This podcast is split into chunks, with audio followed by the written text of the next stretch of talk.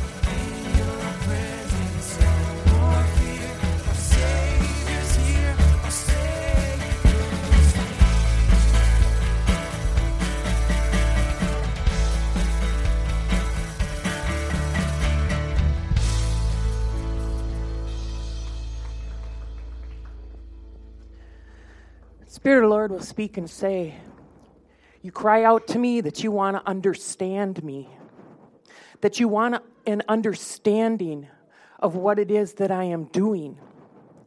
But I tell you, the definition of understanding is to know, to get to know, to know well.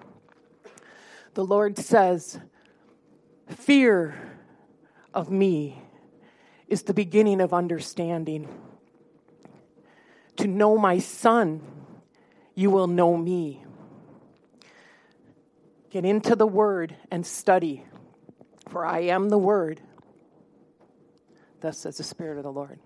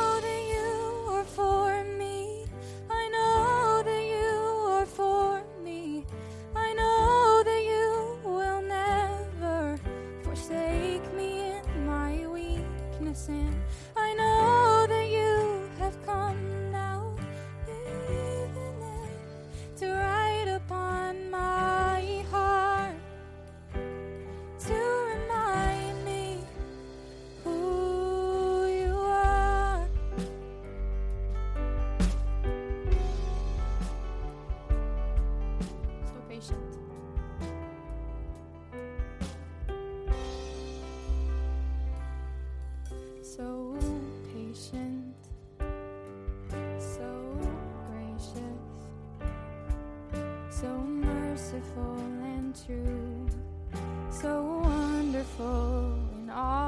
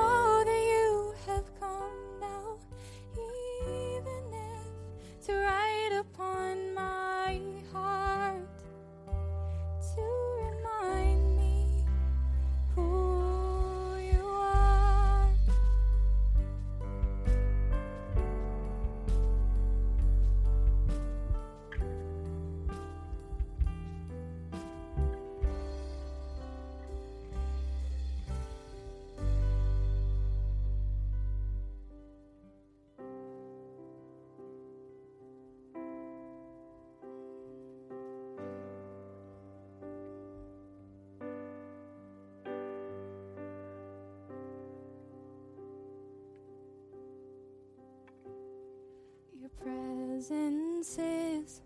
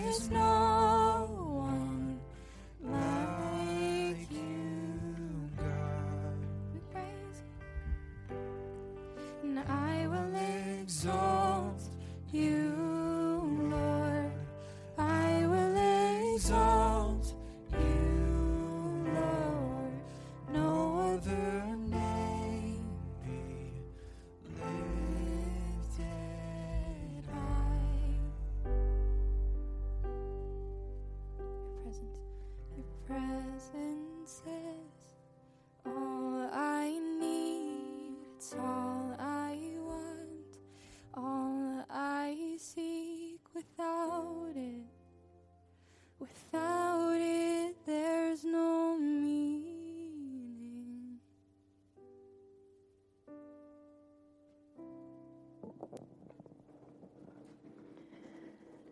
Clean my house first, says the Lord. Judgment and correction begins in my house, with my children before it extends to the world. Wash yourselves and cleanse yourselves from all unrighteousness.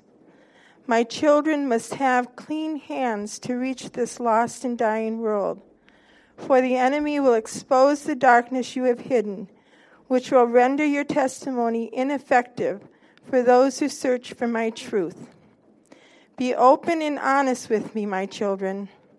Repent and allow me to clean the murky shadows out of your life, that you may go forth cleansed, experiencing my full power and grace. So clean my house first, my children. Clean my house. And you need to live. You need to live in Christ in a place of healing. You need to live from a place of healing. You need to live in a place of freedom. You need to live for freedom. For the captives have been set free, and your chains are gone. You cannot live any longer as if those chains are still there, for they are gone. They have been released and dropped off of you. They are no longer binding you in any way. So renew your thinking in my word, that you may be free and that you may walk in your healing.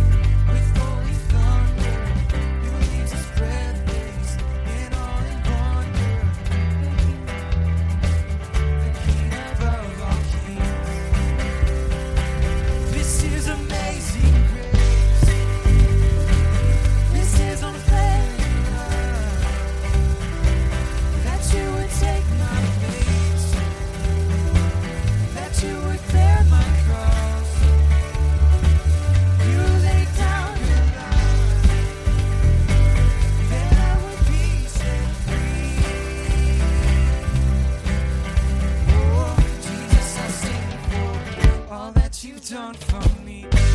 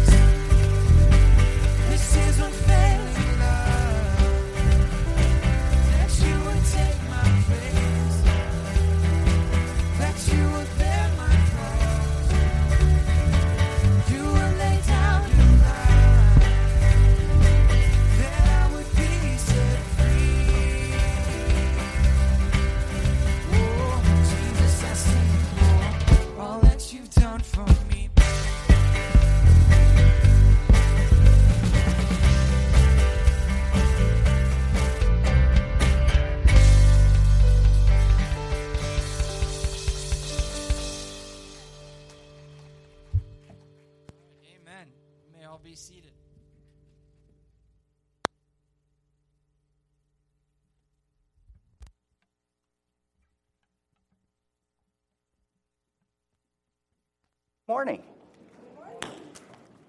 If this is your first time here this morning, or whether you call uh, Grace Christian Fellowship home, I want you to know that you are very welcome here this morning. It's very good to see you.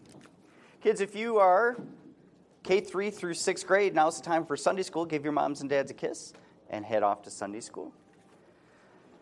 Also, in the seat pockets in front of you, you will find the welcome cards. Go ahead and fill one of those out. We'll let you get started on that. A couple of, uh, uh, actually, I guess just really just, just one announcement this morning. Um, next Sunday, next Sunday, when is it? Next, Sunday at 9 a.m. Uh, it is the day of prayer for the peace of Jerusalem. And uh, next Sunday, 9 a.m., here, um, uh, we are hosting uh, Women Aglow uh, for this event and uh, would really love it if everyone could make it. It's a, it's a great opportunity to pray for the peace of Jerusalem and certainly something that, that we should be participating in as a body. Uh, so please remember, next Sunday, 9 a.m., please be here. Um, we're about to, uh, we're about to receive uh, our, our tithes. And, um, you know, this is something that we do on a, on a weekly basis, and it's something that we do um, as individuals, we tithe because God tells us to. And it's great that we do things because it's the right thing to do, right? That's never, it's never a wrong motivation. But we do this because we love the Lord, right? Whenever we do something, uh, ideally, whenever we do something that is, is what God wants us to do, we don't do it out of obligation, we do it out of love. And so you may ask yourself, Pastor Mike, do you tithe? Yep, I absolutely do. Have for a very, very long time. And the older I get, the longer it becomes. And um, uh, we're actually very meticulous as the Fantry family uh, in how we tithe, as far as making sure that we, we, don't, we don't jip God. My, my wife is a very accurate record keeper. Um, and she loves she boy she loves to dot her i's and cross her t's she loves to fill out forms she loves to do stuff and so she just keeps track of everything that comes through that door and she makes sure we tithe. It doesn't matter if we get a gift card in the mail. It doesn't matter. It, it doesn't matter. And she just writes it down, and we never, never, never are we, are we, we're always above 10% because, because we don't want to jip God off. So do you need to be as obsessive and compulsive about it as the Fantries? No. No, I don't even think you could be. If you, if you think you are, we'll have a contest. We'll see who wins. But we don't do this out of obligation. We don't do this because we have issues. We do this because we love God. And we, we want to make sure that we honor God in everything that we do, and we in no way come even close to ripping Him off. And so that's why we do what we do. So I'll pray. We'll receive the offering. Father God, I, I thank you for who you are. I thank you for the opportunity to be here. We thank you for these walls, this building, Lord, that we have a place to gather in your name. And Lord, please receive this honor, uh, receive this, uh, the tithes and the offerings, Lord. In the, in the spirit that is meant, Lord. We do this because we love you, not because we have to, but because you are a great God, and we, and we appreciate you and we appreciate who you are. In Jesus' name, amen. So the, the ushers will come forward, we'll receive the offering, we'll pick up the welcome cards. Every August, uh, at least in recent memory, the, uh, the, we have a, a family campout. And uh, a lot of us attend, some of you don't. We wanted to give you the opportunity to, uh, to see what you're missing.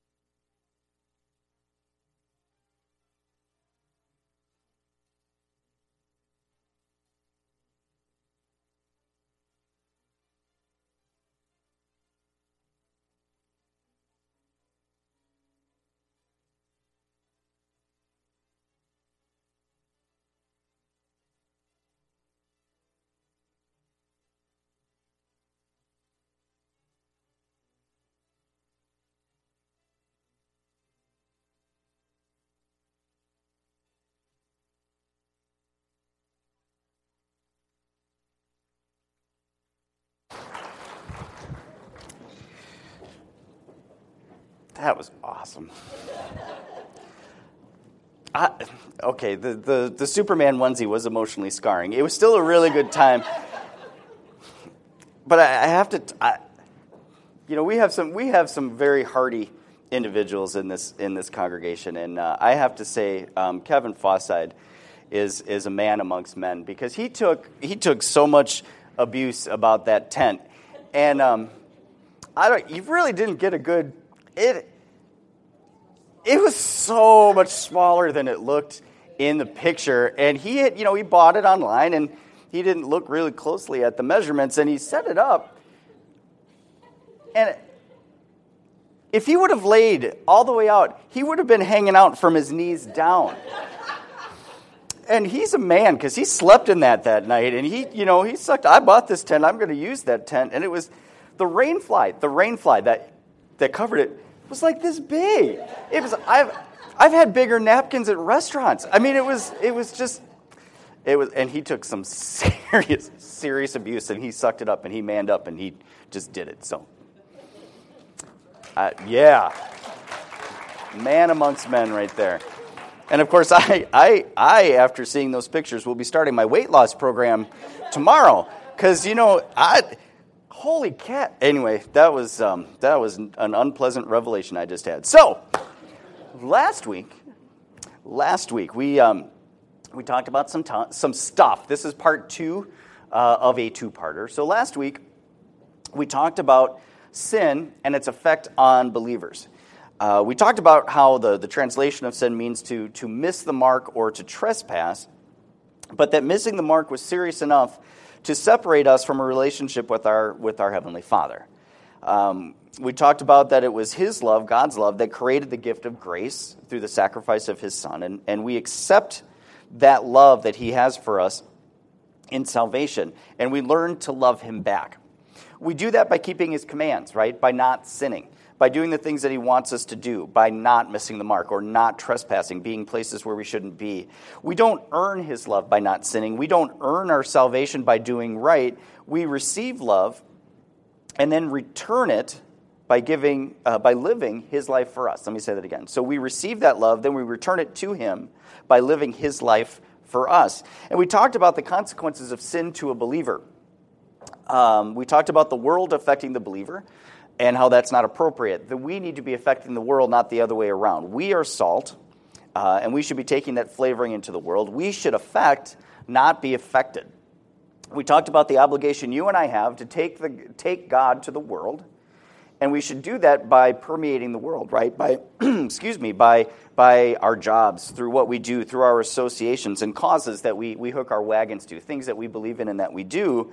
But we can only do that so far as it does not draw you away from living correctly, that it doesn't uh, take you away from living His life for you that it doesn't take you out of, of doing what is right or what he's called you to do, taking you or taking you out of the community of believers, right? Because we need that as believers. We need each other. And um, if, if what you're doing is, is having you, you know, is, is changing you and making you do, say, or act out in a way that is contrary to what he wants, can't do it. You can't. It's just too important. We can't, we can't take the, the, the grace and the love that God has given us and trample on it, right? He sacrificed his son for our relationship with him so that we could live with him not only in eternity but for now. And how important is that? And really how, how much do we do we show that importance if we just kind of trample it underfoot by doing whatever it is that we please? And we also learn that eventually a believer who turns from god who continues to sin eventually is unable to return. In Hebrews 6, verse 1, it says, So let us stop going over the basic teachings about Christ again and again. Let us go on instead and become mature in our understanding. Surely we don't need to start again with the fundamental importance of repenting from evil deeds and placing our faith in God. You don't need further instruction about baptisms, the laying on of hands, the resurrection of the dead, and eternal judgment. And so, God willing, we will move forward to further understanding. For it is impossible to bring back to repentance those who were once enlightened, those who have experienced the good things of heaven and shared in the Holy Spirit, who have tasted the goodness of the Word of God and the power of the age to come and who then turn away from God. It is impossible to bring such people back to repentance. By rejecting the Son of God, they themselves are nailing him to the cross once again and holding him up to public shame. That's a very important thing. And it's something that you and I need to understand and we need to realize because it not only affects our walk with God, but we also have an obligation to one another as a family, as a community, to, to, to look out for each other's walks, to make sure that we're, we're doing right and, and people are, are moving forward. At the end of that message, I said, Well, what, is, what does sin mean to the unbeliever? What is our response to sin outside of the church? Let's pray. Father God, again, I thank you for this morning. I thank you for the, the opportunity to be up here for, to speak, Lord God. Father, as always, I, I thank you for being here. Please guide my words and uh, let us hear what you need us to hear. In Jesus' name, amen. So, when a pre believer, someone who does not yet believe in Christ sins, what is your reaction? Probably depends, right? If that sin is against you, your reaction might be different than just sinning, right? And certainly, we have responsibilities to take care of ourselves, to take care of our families, to, to, to, take care of things. So if, if something bad is happening to you, you address it, you take care of it. But often within the church, it's not necessarily the, the sin that is, is, is, is, what is the word I'm looking for? Against you, right? We don't, we don't necessarily see someone who doesn't believe in Christ. Eh, very often, when we see sin or something that's going on contrary to the Word of God, it's not directed at you, it's just sin, right? It's something that is contrary to the will of God. And what is your reaction to that? When an unbeliever sins, what is your reaction? Regardless of the sin, what is your reaction? And again, as believers, we stand up for what's right, right? Murder's wrong and, and breaking the law is wrong. And so we do that part. We do our part in standing up for our society. But oftentimes within the church, people who don't believe in God and, and who are outside the church will do something and we get upset and we're surprised. We're surprised at how people live their lives. We're surprised at the choices that they make. We're surprised at the society that we're a part of, and we get angry about it and we condemn the sin, right? We get angry about it. We protest. We say things about the behavior. In 1 Corinthians 5, verse 9, it says, When I wrote to you before, I told you not to associate with people who indulge in sexual sin. But I wasn't talking about unbelievers who indulge in sexual sin, or are greedy, or cheat people, or worship idols. You would have to leave this world to avoid people like that. I meant that you are not to associate with anyone who claims to be a believer, yet indulges in sexual sin, or is greedy, or worship idols, or is abusive, or is a drunkard, or cheats people. Don't even eat with such people. It isn't my responsibility to judge outsiders. But it certainly is your responsibility to judge those inside the church who are sinning. God will judge those on the outside. But as Scripture says, you must remove the evil person from among you. God's judgment be- starts with us, right?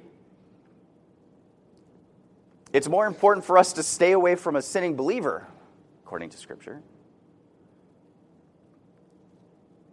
God will judge the outside world. And we know that to be true, right? God will judge outside the church. We have enough to worry about inside the church. And again, I'm not saying you don't stand up for what's right. I'm not saying you don't protect those that are weaker than you. You don't stand up for justice. Those are right things to do. But why does it surprise you when people who don't know God live a life contrary to God? And why do you get angry at the behavior? In Ephesians 2, verse 1, it says, Once you were dead because of your disobedience and your many sins. You used to live in sin, just like the rest of the world, obeying the devil, the commander of the powers in the unseen world. He is the spirit at work in the hearts of those who refuse to obey God. All of us used to live that way, following the passionate desires and inclinations of our sinful nature. But our very nature, by our very nature, we were subject to God's anger, just like everyone else. But God is so rich in mercy, and He loved us so much, that even though we were dead because of our sins, He gave us life when He raised Christ from the dead. It is only by God's grace that you have been saved. For He raised us from the dead along with Christ and seated us with, with Him in the heavenly realms, because we are united with Christ Jesus. So God can point to us in all future ages as examples of the incredible wealth of His grace and kindness towards us as shown in all he has done for us who are united with Christ Jesus. God saved you by his grace when you believed. And you can't take credit for this, it's a gift from God. Salvation is not a reward for the good things that we have done. So none of us can boast about it, for we are God's masterpiece. He has created us anew in Christ Jesus so we can do the good things he planned for us long ago. Pre believers sin because they can't help it. it,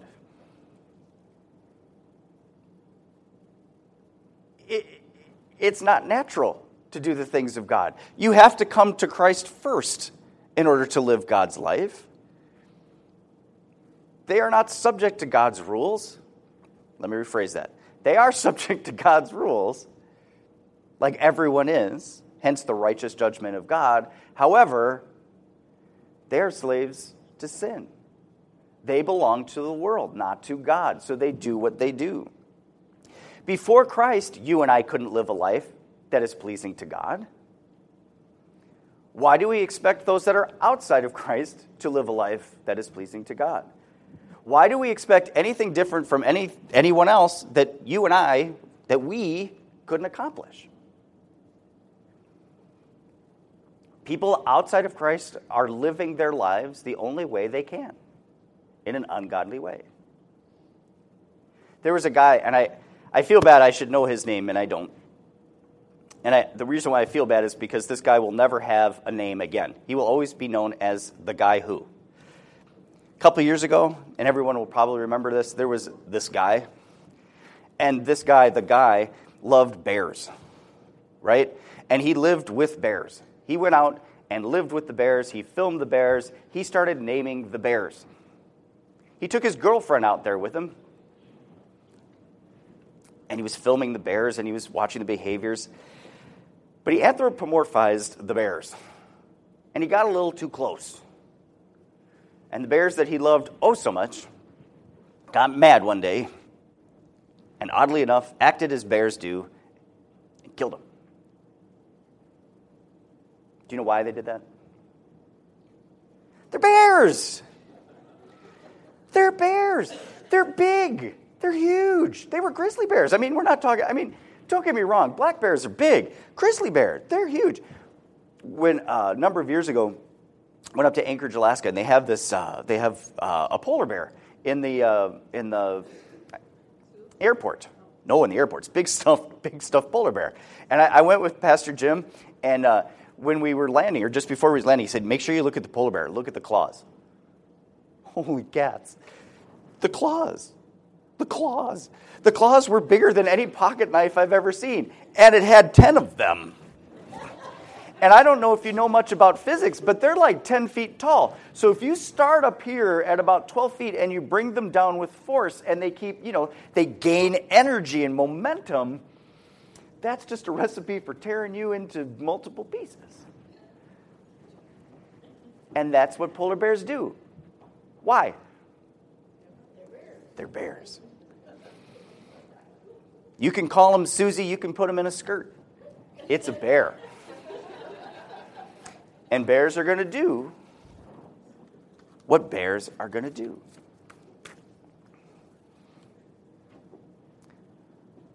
So, what is our response to those people that don't yet believe in Christ to their, to their sin? Again, we are a part of our society, right? we participate in our society. We vote. We, we sit on, on um, juries. We, we do right. We help laws. We stand up for the poor. We seek justice. And certainly we should do that in every aspect and stand up for what God thinks is right in every aspect of our society and our lives. But when we lose and things happen that are contrary to what we want to happen, or we meet someone and, and they're doing something that is not godly, what do we do? The issue isn't the behavior, right? It's not the bear's fault that they're a bear. the issue isn't the behavior, it's, a, it's the state of the soul that matters. We didn't change our behavior to please God, right? When we became believers, we accepted the gift of grace. He came to live in our lives. We have the Holy Spirit to teach us, to guide us, and therefore we are able to live godly lives. The same thing holds true with those people that do not yet believe. The issue isn't what they do, the issue is the condition of their soul. So, if the issue isn't the behavior, how does that change our approach? Because one of the big things that the, the, the outside world has against the church is that we are judgmental. And know that you and I are to judge. We judge a tree by the fruit that it bears, right? God gave us the word of God. He gave us mind so we can we can see what's right is what is right and wrong and do something about it. However, if God's judgment begins with us and God's judgment we're we're not to judge the world, that is God's job. And the issue isn't behavior. How does this change our approach to the world, to the people who don't yet believe? What does that look like for us? both in the big picture, church, and the smaller picture for you as an individual. If the problem is not the behavior, but the state of their soul, you can't attack the behavior. You can't, because that's not the problem. There are lots of good people outside the church that live very good lives that are not going to heaven because it has nothing to do with how good you are, whether or not you achieve heaven. You go to heaven because of the relationship that you have with God, because of the grace that you've received through Christ, because He sees you as His child. That's why you go to heaven. It's not about being good. So there's lots of really good people outside the church that do really nice things and do really, you know, good things for other people, but it's not a contest on who can be better than whom. It's a state of grace, not behavior. So if the problem is not behavior, we cannot attack the behavior. It would be like going to the doctor and having strep throat, and what they do is they give you something to numb the pain as opposed to giving you an antibiotic to kill the bacteria. You're treating the symptom, not the disease. You're covering up the pain, but you're not eliminating the cause of the pain. Right? Back in the early 1900s, there weren't a lot of treatments for things. You know, they, they didn't have a treatment for asthma.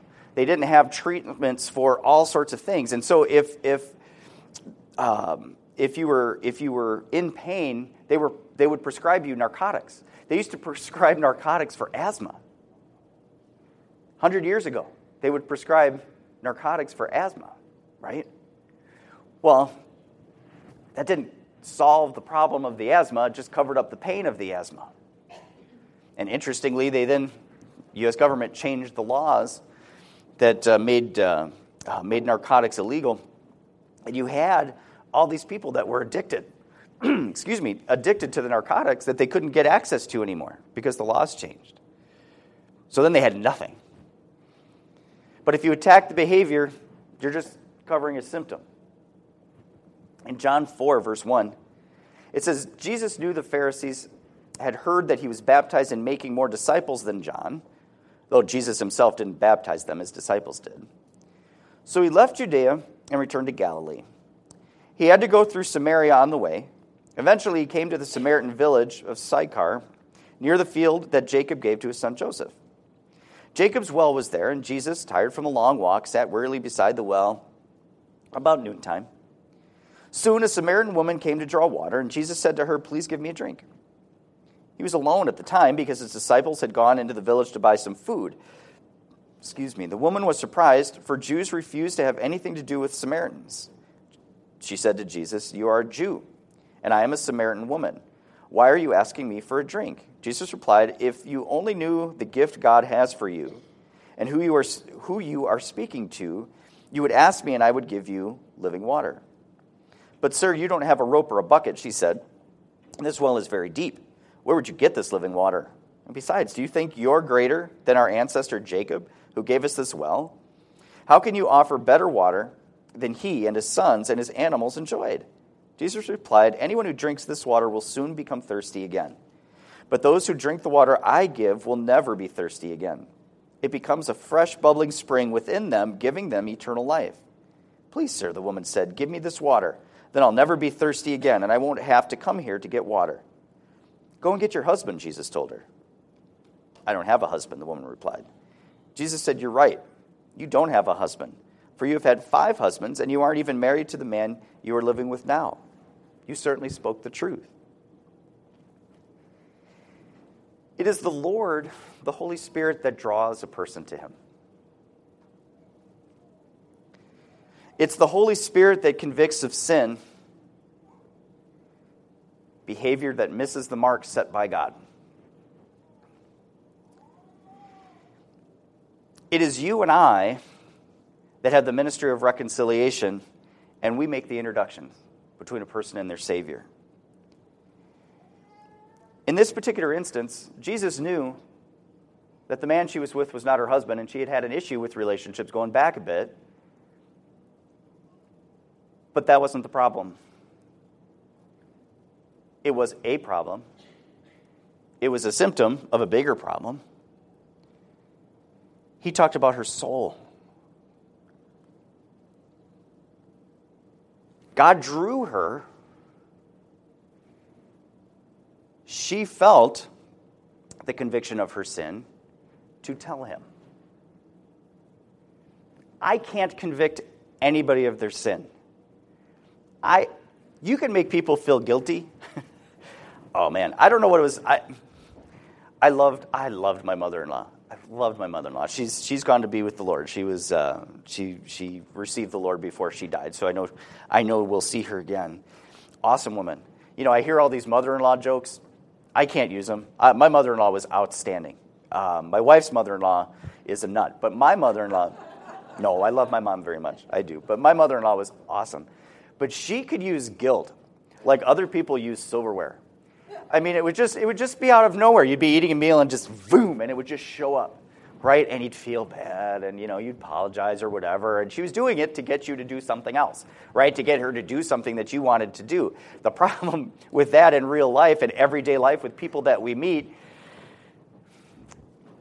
I can make you feel bad, but that's not conviction, right? Conviction is when you feel something so much that you want to change it. Conviction is, is, is you see something good, bad, whatever, you see it in its true light, and you want to make a difference. You want to change what it is that you've done. You want to live a different way. I can't convict you of anything, I can make you feel bad. The Holy Spirit brings conviction that leads to repentance. I bring guilt that makes you feel bad. Which would you rather have? Conviction. And that's what happened here. Jesus was there, started talking about her soul. She confessed her sin. The first words out of his mouth weren't, What is up with you and men? That wasn't it. So when that takes place, when someone is convicted, when someone sees, when someone wants God's life, the conviction happens then you and I make the introductions because we have the ministry of reconciliation. In Luke 19, verse 1, it says, Jesus entered Jericho and made his way through the town. There was a man there named Zacchaeus. He was a tax collector in the region, and he'd become very rich. He tried to get a look at Jesus, but he was too short to see over the crowd. So he ran ahead and climbed a sycamore fig tree beside the road, for Jesus was going to pass that way. When Jesus came by, he looked up at Zacchaeus and called him by name. Zacchaeus, he said, Quick, come down. I must be a guest in your home today. Zacchaeus quickly climbed down and took Jesus to his house in great excitement and joy. But the people were displeased. He had gone to the guest, uh, he, he has gone to be the guest of a notorious sinner, they grumbled. Meanwhile, Zacchaeus stood before the Lord and said, I will give half my wealth to, wealth to the poor, Lord.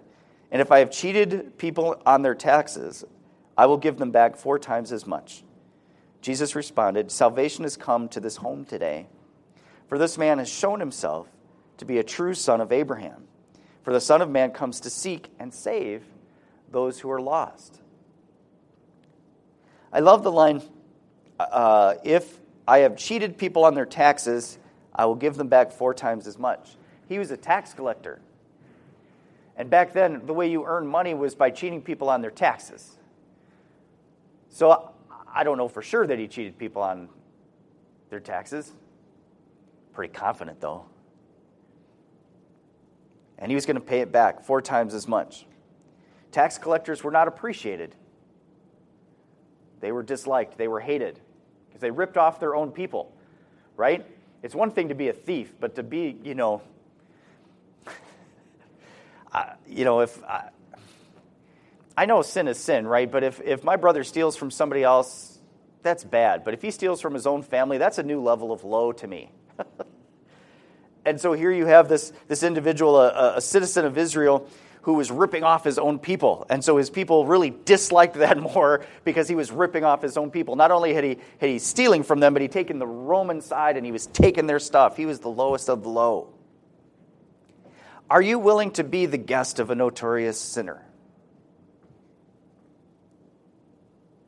More importantly, are you willing to have the notorious sinner as your guest?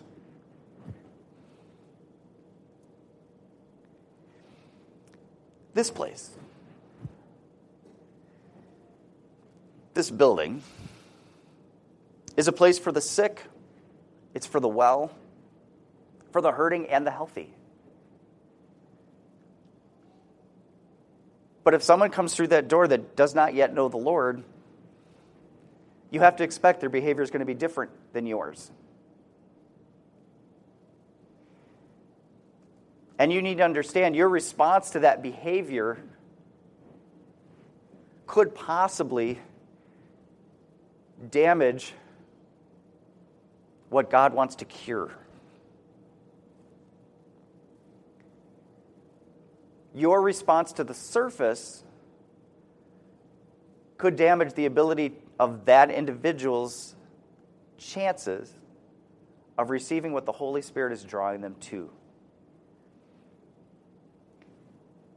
And if someone comes through the door on Sunday, they are welcome here. They are very welcome here. I am glad to see them. We should all be glad to see them. We should all be glad to have them. That's what we're here for. We're not here just for us. Certainly, we're here for us, right? You go to the doctor for a physical. You go to the doctor to get, I love getting flu shots because I hate getting the flu. So I love coming to church to make sure I stay well.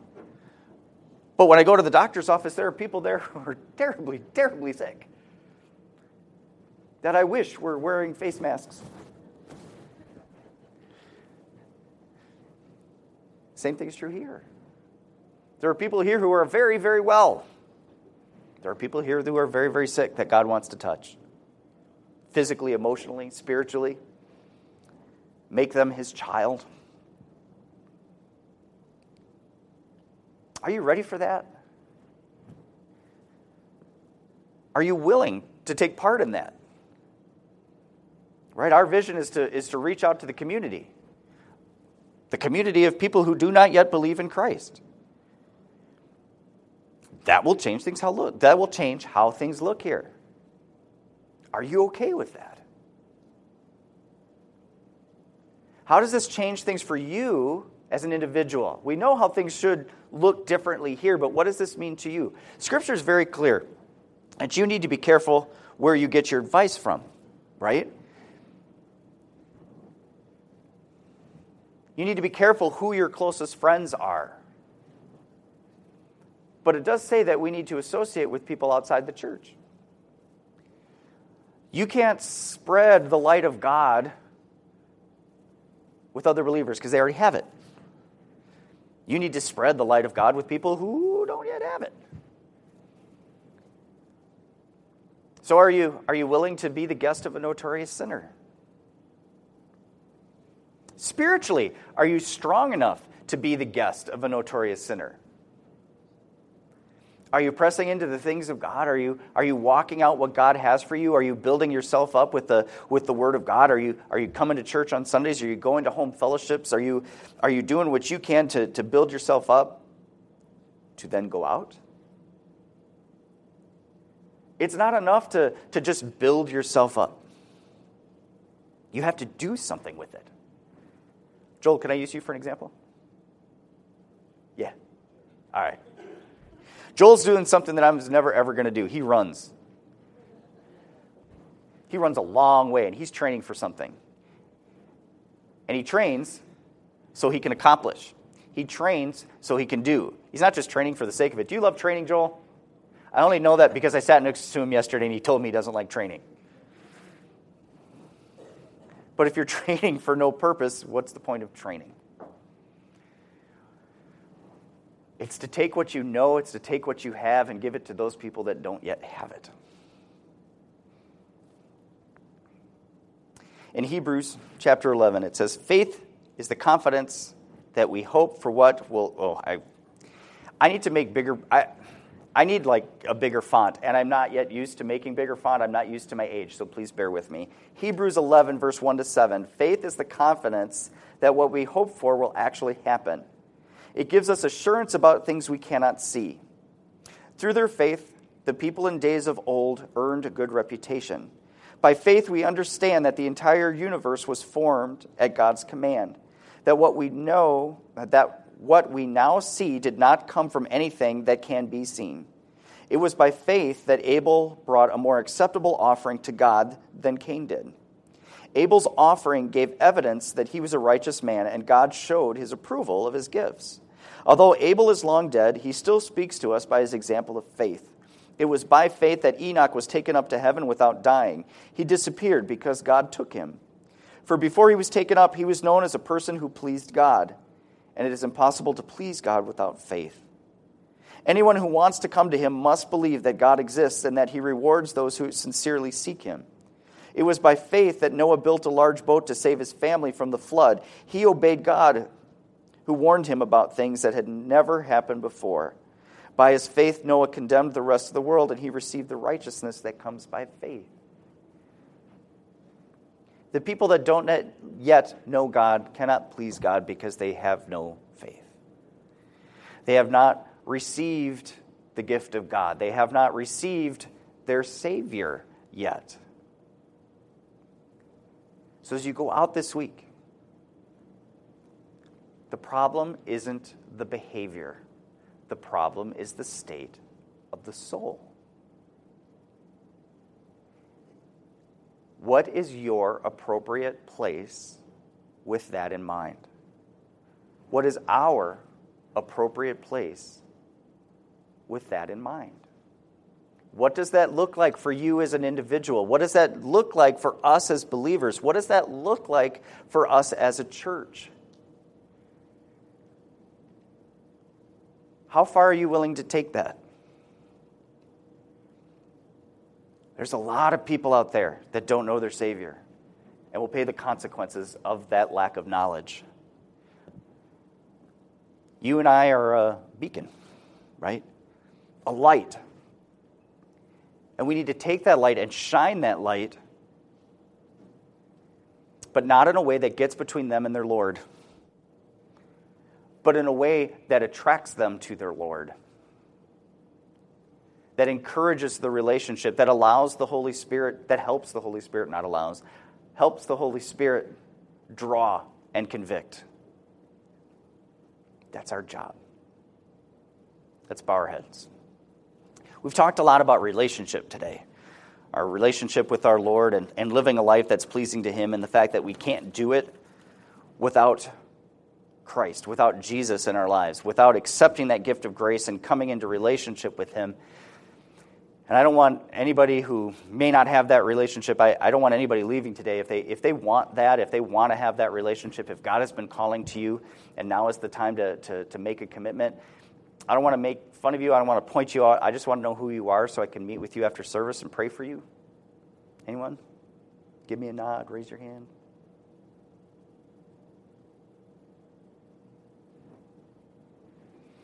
Father, we thank you for who you are. And Lord, it is a, it is a huge responsibility that you have placed on our, on our shoulders to go into all the world and show our world your light. And Lord, as, as much as we, we thank you for that opportunity, Lord, we, we know that it's not easy. And Father, we pray for strength, we pray for wisdom. And Lord, that we, we see people for who they are we, we see things for what they are. That the issue isn't what someone does, but it's the condition of their soul. And Lord, help us to feel the same sense of loss that you feel, Lord. We know that you don't want anyone lost. And Lord, help us to see, to feel the exact same thing. Lord, help us to, to, to have open eyes and, and welcoming arms for people who don't know you, both in our lives and in this building. We thank you for your love. We thank you for coming. We thank you for loving us first so that we could love you in return and help us to do that better. Thank you. In Jesus' name, amen. Now, if everyone will please rise and receive this blessing. May the Lord bless you and keep you. May the Lord make his face shine upon you, be gracious unto you, and give you peace. Amen.